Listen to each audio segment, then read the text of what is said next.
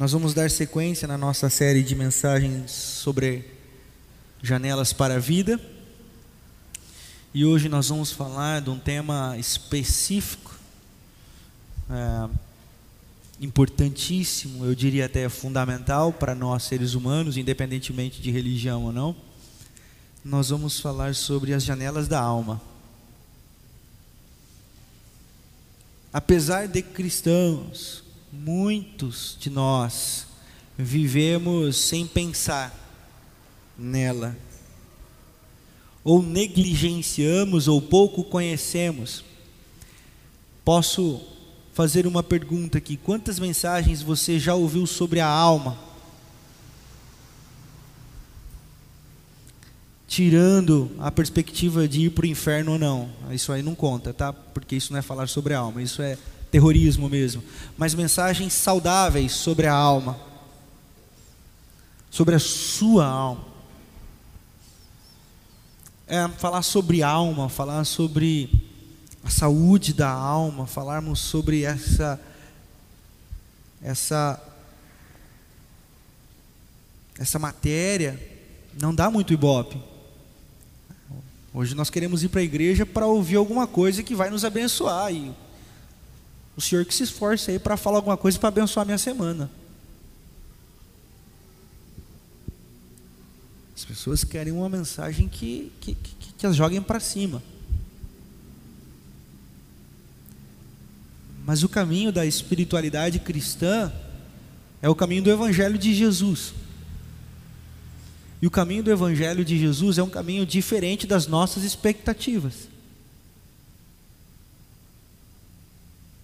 E ao contrário de muita coisa do que aqueles que se dizem cristãos ensinam e buscam nas igrejas.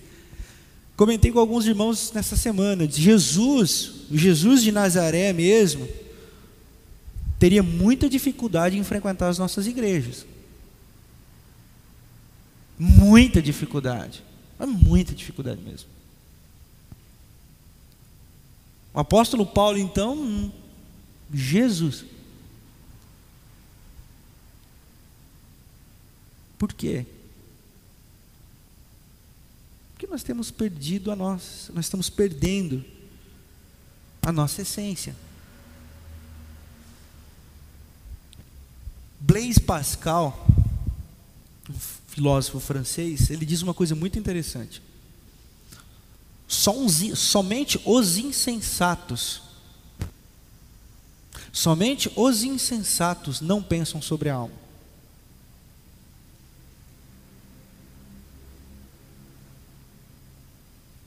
A história da filosofia cristã, a história do cristianismo, ela é marcada pela espiritualidade. Espiritualidade é uma palavra um pouco mais moderna, contemporânea, contrapondo a essência do que Jesus estava dizendo mesmo, porque se nós fôssemos usar a palavra mais genuína para a alma, para isso que nós chamamos de espiritualidade, nós usaríamos a palavra mística.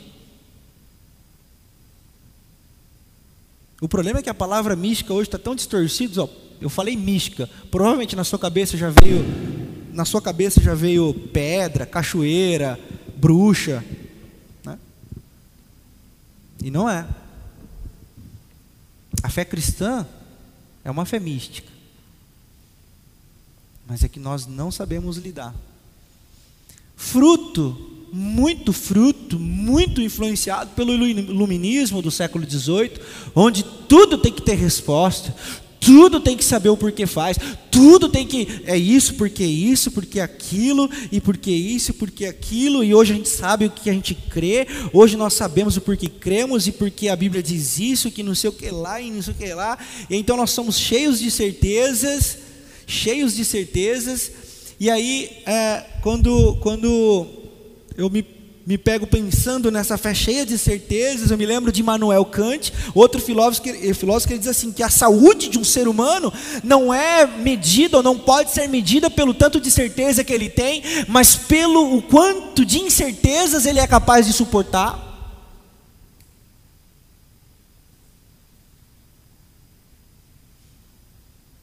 O quanto de incertezas ele é capaz de suportar se mantendo sarado, se mantendo sarado, se mantendo coerente. E quando nós falamos em alma, nós temos muitas certezas que nos trazem uma certa segurança, que na realidade não tem nada a ver. Recorro a Rubem Alves nessa hora, no livro Perguntaram-me se acredito em Deus, no capítulo escrito Alma, ele diz que uma velha senhora vestida de preto, com um terço na mão, que contava suas rezas, ela dizia com um olhar triste, angustiado, ao mestre: Mestre, para onde vai a nossa alma? E o mestre, percebendo que a angústia dela era mais pelo medo de não ter a certeza da onde a alma dela estaria após a morte, do que propriamente querer saber sobre a alma, ele respondeu: que a nossa alma ela é um conjunto de cantos.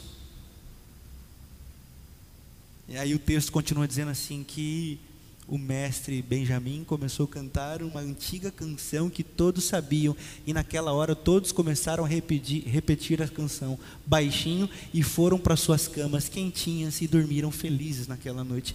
Eu acho isso, isso é uma poesia, óbvio, de Rubem Alves, mas é muito interessante. Nós não temos certezas de muitas coisas e por isso nós não dormimos tranquilos. E às vezes você pode estar dormindo tranquilo porque você tem uma certeza, mas essa certeza pode ser vaga e religiosa, como provavelmente é. E por isso que hoje nós vamos falar sobre alma.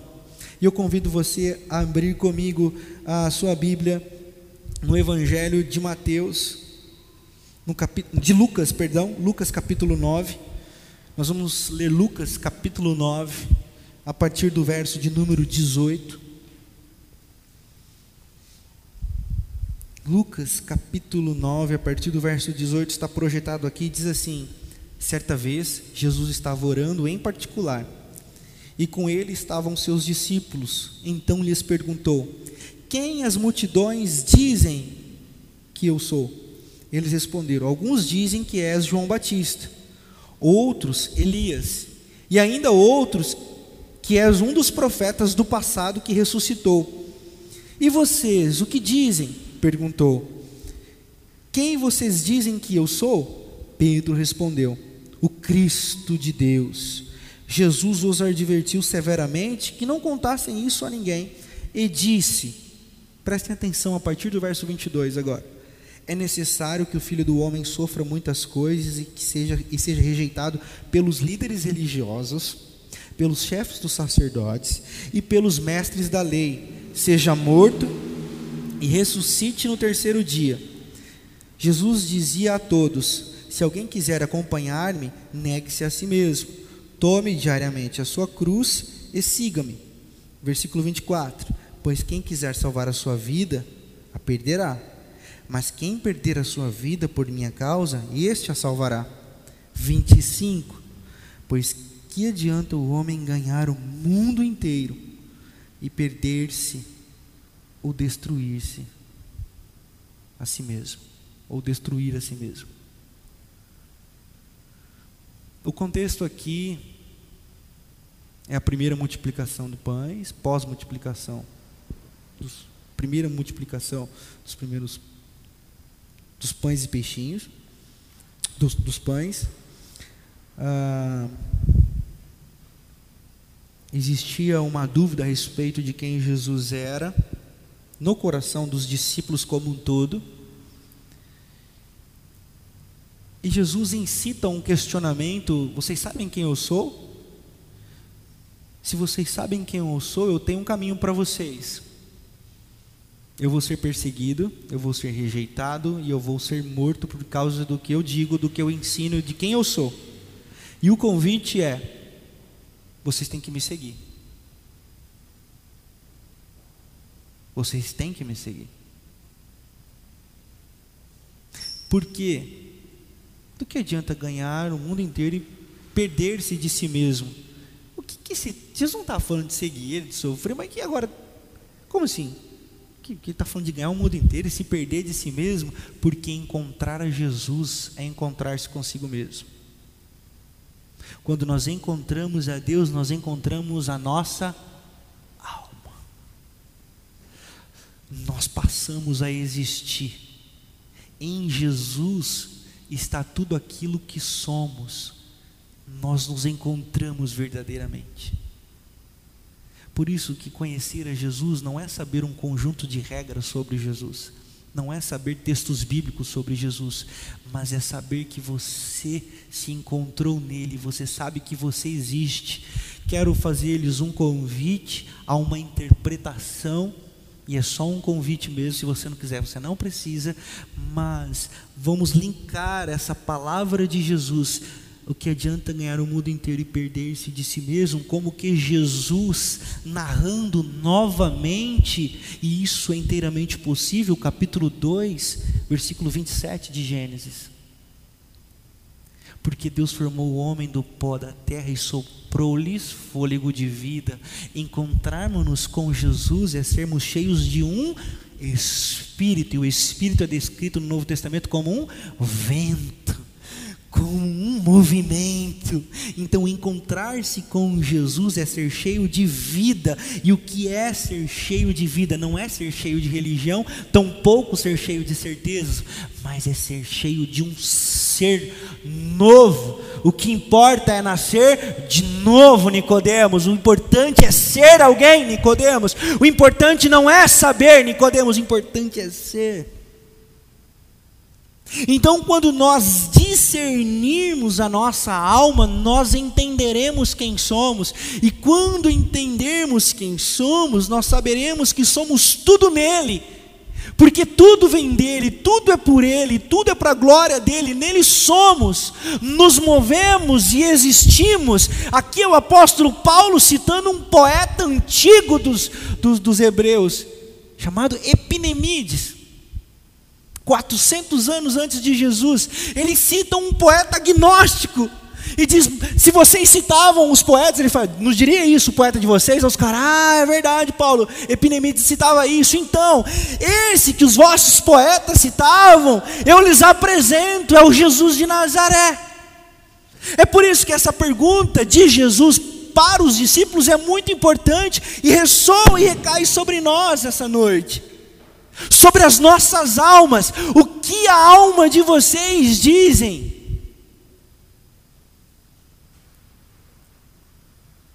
O que a alma de vocês está falando?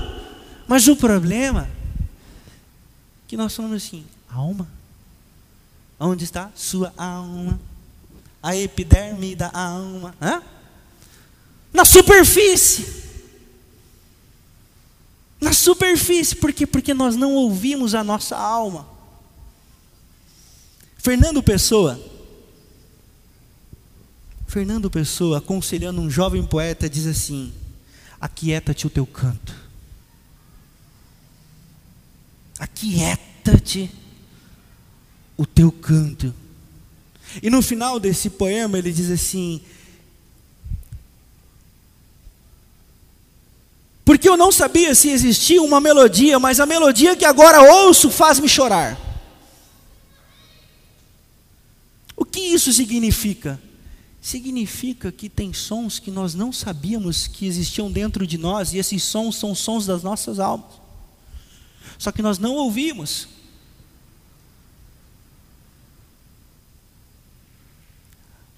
No livro intitulado como Desassossego, de Fernando Pessoa, ele diz assim: A minha alma é uma orquestra. Ouço tambores e timbalares, cordas e outros instrumentos.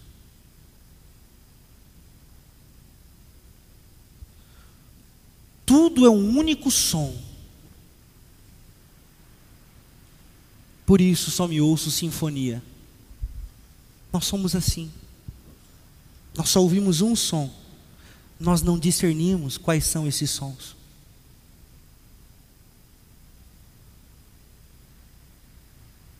Nós não discernimos porque nós não ouvimos as nossas almas. Nós não abrimos as nossas janelas para que para aquilo que é nossa essência. Aquilo que Deus colocou sobre nós, ou colocou dentro de nós, no texto que nós colocamos em paralelo com o de, de Lucas 9, Gênesis 2, 2, 2 7, a, a palavra para o sopro ali é nefesh, no hebraico. Que na Septuaginta é traduzido aí como alma, e aí nós isso isso influenciou negativamente a nossa história cristã aqui no Ocidente, porque nós herdamos muitas coisas do grego, do mundo grego, então perdeu-se uma, uma, a poesia muito bonita do mundo, do mundo hebreu. Mas nefesh também significa pescoço.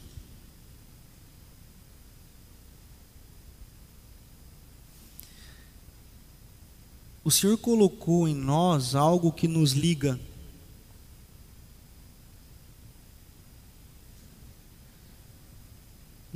Nas nossas emoções, no nosso pensamento, com toda a parte funcional do nosso corpo, existe algo que nos liga, que é o pescoço. Esse é um dos significados, e é nele que eu vou me, me ater essa noite, da palavra alma. A alma é como o nosso pescoço. Eu comentava com um amigo, ah, e amigo médico, nós temos aqui uma veia muito importante, muito, muito importante, é, que ela, ela, é bem superficial aqui no pescoço, né? Um, um simples corte e o, a demora para o socorro, bal, bal, meu irmão. Que bonito essa poesia, nossa alma também, ela é sensível. O nosso pescoço é cheio de, de, de glândulas, ele é cheio de vasos, ele é cheio de transmissores que são importantíssimos para a condução do que, do, que, do que a cabeça quer para que o corpo execute e para a nossa saúde, tireoide, tem outros nomes lá que eu, eu fui ler, eu falei, rapaz, que é pior que teologia. Eu, eu, só, eu saquei que é importante.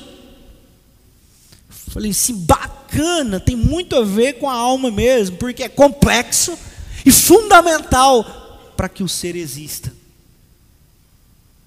Só que nós negligenciamos o nosso pescoço. Nós não cuidamos do nosso pescoço.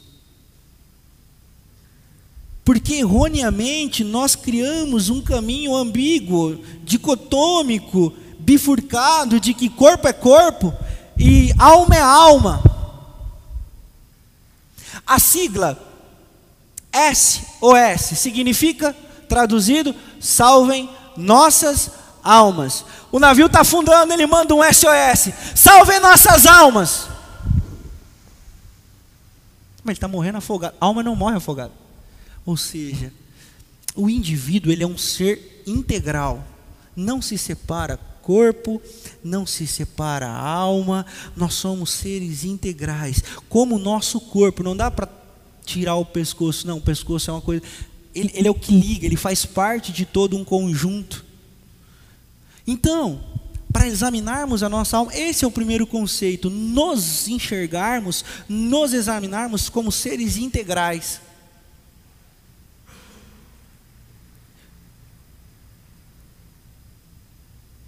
A nossa alma, ela ela sofre com as nossas ações e as nossas ações sofrem por causa da nossa alma.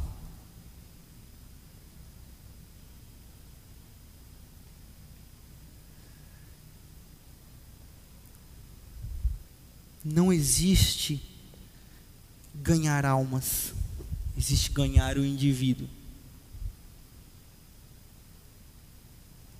Não existe cantar com a alma, quem canta é o indivíduo. Aquele fulano tem a alma boa. Não, aquele fulano é bom. Antigamente se usava muito, né? Ah, uma boa alma passou aqui e me estendeu a mão. Não. Tudo isso faz com que nós nos perdamos faz com que percamos é, é, o, o, o, nos percamos e, e percamos o sentido desse, desse, desse pescoço do lado de dentro. Se eu fizesse uma pergunta para você essa noite, como está a sua alma? Você saberia me responder?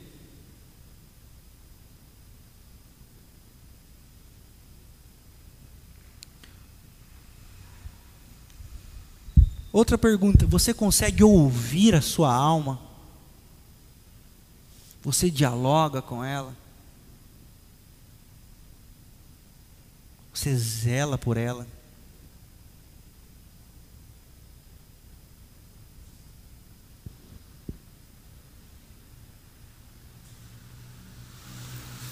Eu venho dizendo de uma sequência de pregações aqui na PIB sobre a importância de pararmos, sobre a importância de sermos humanos, sobre a importância de examinarmos as nossas emoções, sobre a importância de abrirmos algumas janelas e de fecharmos outras janelas, de, de, de, de examinarmos um, um conjunto de circunstâncias das nossas vidas, tudo isso tem a ver com o quê?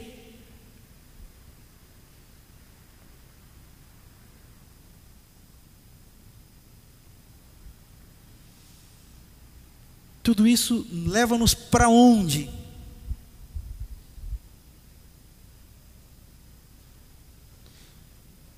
Quando Jesus diz: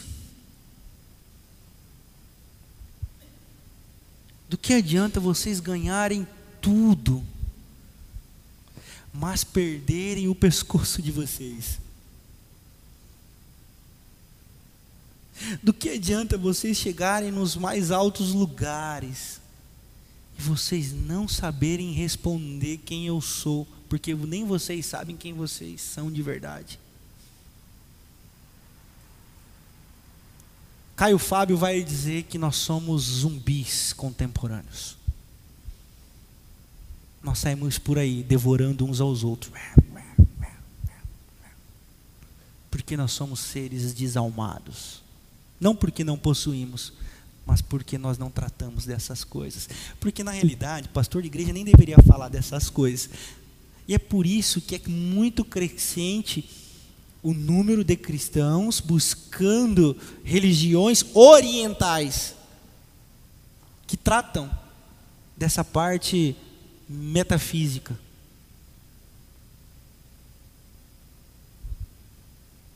Do homem. Por quê? porque nós não falamos mais em perder-se de si mesmo. Nós queremos falar da verdade, nós queremos tirar as pessoas do inferno, aí nós colocamos lá, saqueando o inferno, povoando o céu. Eu falo, Jesus, o que esse povo está fazendo?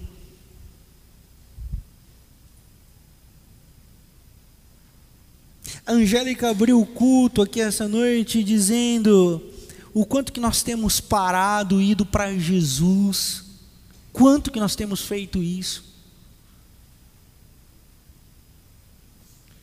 Que voz nós estamos ouvindo, senhores e senhoras? É por isso, é muito por isso que os datenas da vida têm formado os caráteres cristãos. É muito por isso que os lobos em peles de ovelha estão lotando seus templos é muito por isso. É muito por isso que as pessoas chegam e falam: o que, que o senhor está falando aí na frente que eu não estou entendendo nada? E aí Rubem Alves me aconselha: não fale de suas poesias para quem não é poeta. E aí tenho optado, seguindo o seu conselho, cansei de ter razão, quero ter paz. É por isso que as pessoas que enxergavam Jesus de longe falavam assim: o que, que esse cara está falando? É por isso que Nicodemos fala assim: não estou entendendo o que você está dizendo. Porque o Evangelho, irmãos, irmãs, o Evangelho, o Evangelho, eu estou dizendo do Evangelho, ok?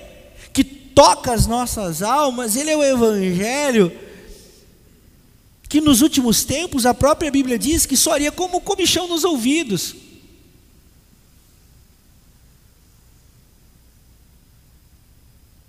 Lá em João capítulo 6, você vai ver Jesus falando: Vocês estão atrás de mim só porque eu faço os milagres. Aí o pessoal, é duro demais ouvir isso aí, estou fora. E uma multidão vazou na braquiária. E Jesus falou assim para os doze que seguiam ele: falou assim, ó, Ei, vão vocês também. Aí, para onde iremos, Senhor? Se só tu tens as palavras de vida eterna. Para onde nós iremos? Ou nós vamos ouvir quem? Mas por que que esses que ouviram a Jesus mudaram a história? Porque se ouviram, se encontraram, passaram a existir. Converter-se a Deus não é tão somente é, mudar comportamentos morais, mas, principalmente, primeiro, saber quem Deus é, saber quem nós somos. E com essa identidade nós incendiamos o mundo no melhor sentido possível da palavra.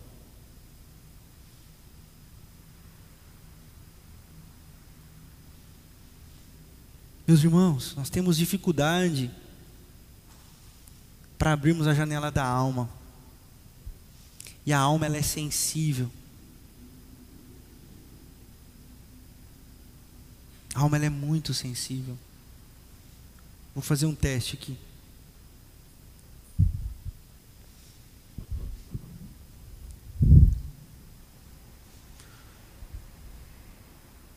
Muitas velas, muitos remos. Âncora é o meu falar. Tempo que eu naveguei não se pode contar. Vi as Pleiades Vejo agora estrela polar, muitas velas, muitos remos, curta vida, longo mar. Cecília Meirelles. Agora para. Feche seus olhos. Feche seus olhos.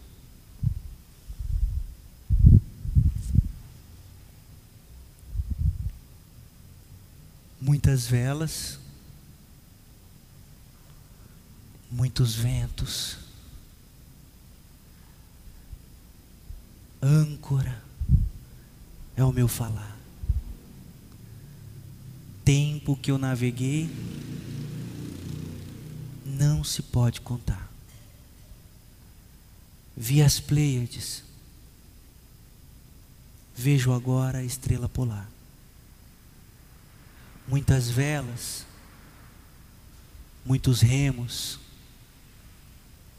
curta vida, longo mar. Abra os seus olhos. Sentiu?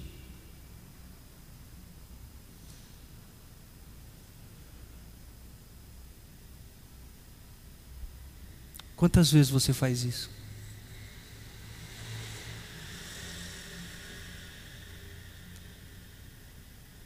Como que você tem alimentado a sua alma?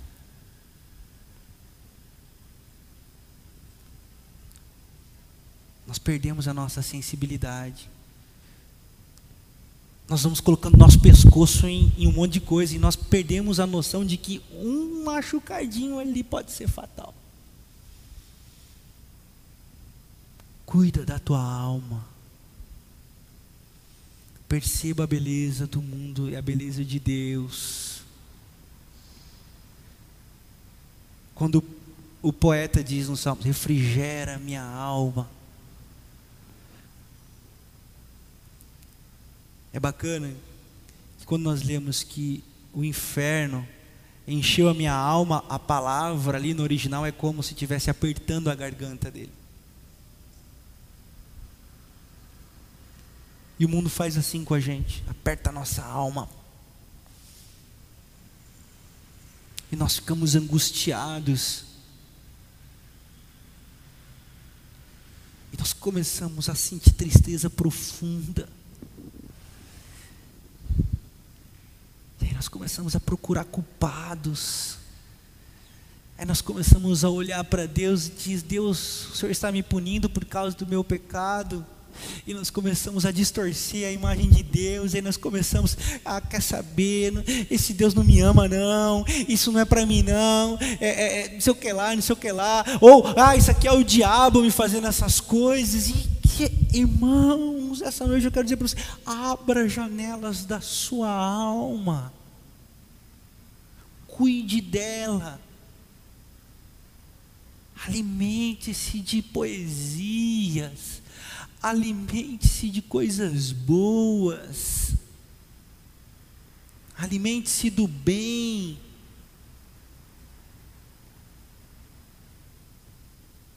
Alimente-se do que pode te trazer esperança.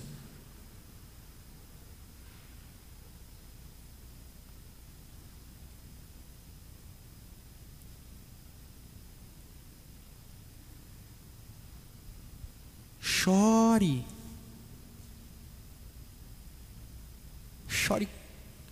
Chore com, com as lágrimas de dentro. E deixe essas lágrimas escorrer para os seus lábios. E sinta o salgado dela aí. E discirna o que é. O que é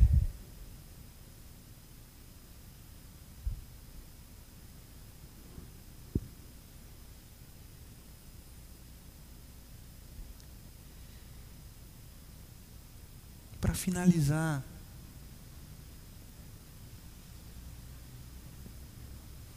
um rabino estava com seus discípulos. E os discípulos perguntaram-lhe, rabino, mestre, ou rabi, né? Como sabemos que a noite se findou e começou o dia? E um deles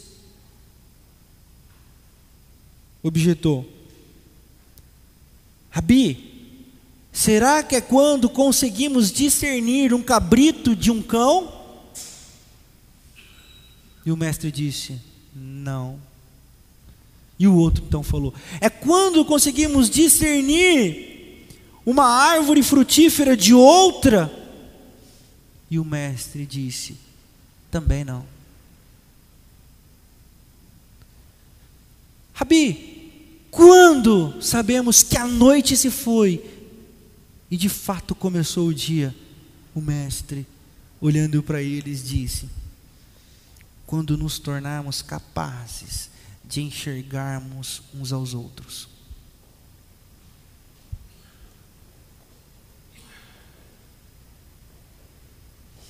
Quando nós enxergamos a nossa alma, nós começamos a enxergar uns aos outros. Quando nós conhecemos a Jesus, nós nos tornamos capazes de enxergarmos a nós mesmos. Enxergando a nós mesmos, nós começamos a enxergar uns aos outros. Nós começamos a nos perceber. E quando nós nos percebemos, nós vamos parar de nos morder como zumbis. Nós vamos parar de nos devorarmos uns aos outros. Somente seres almados são capazes de preservar, preservar a sua espécie. Somente os desalmados se destroem.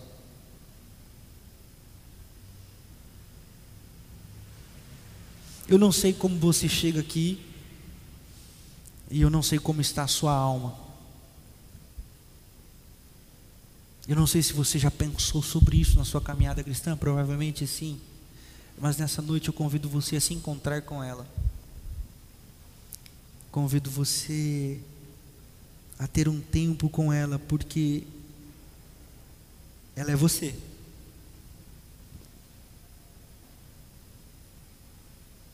Por que, que esse exercício é tão importante? Porque nós só vamos ser capazes de amar uns aos outros quando nós nos amarmos.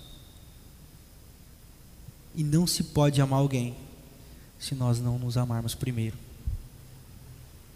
Não existe. Por isso, o Senhor pergunta para você hoje: quem vocês dizem que eu sou?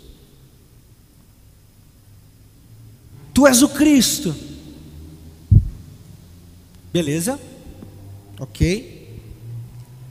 Mas do que está adiantando para você ganhar tudo? Ter tudo?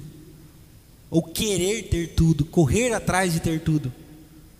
E você está se perdendo de você.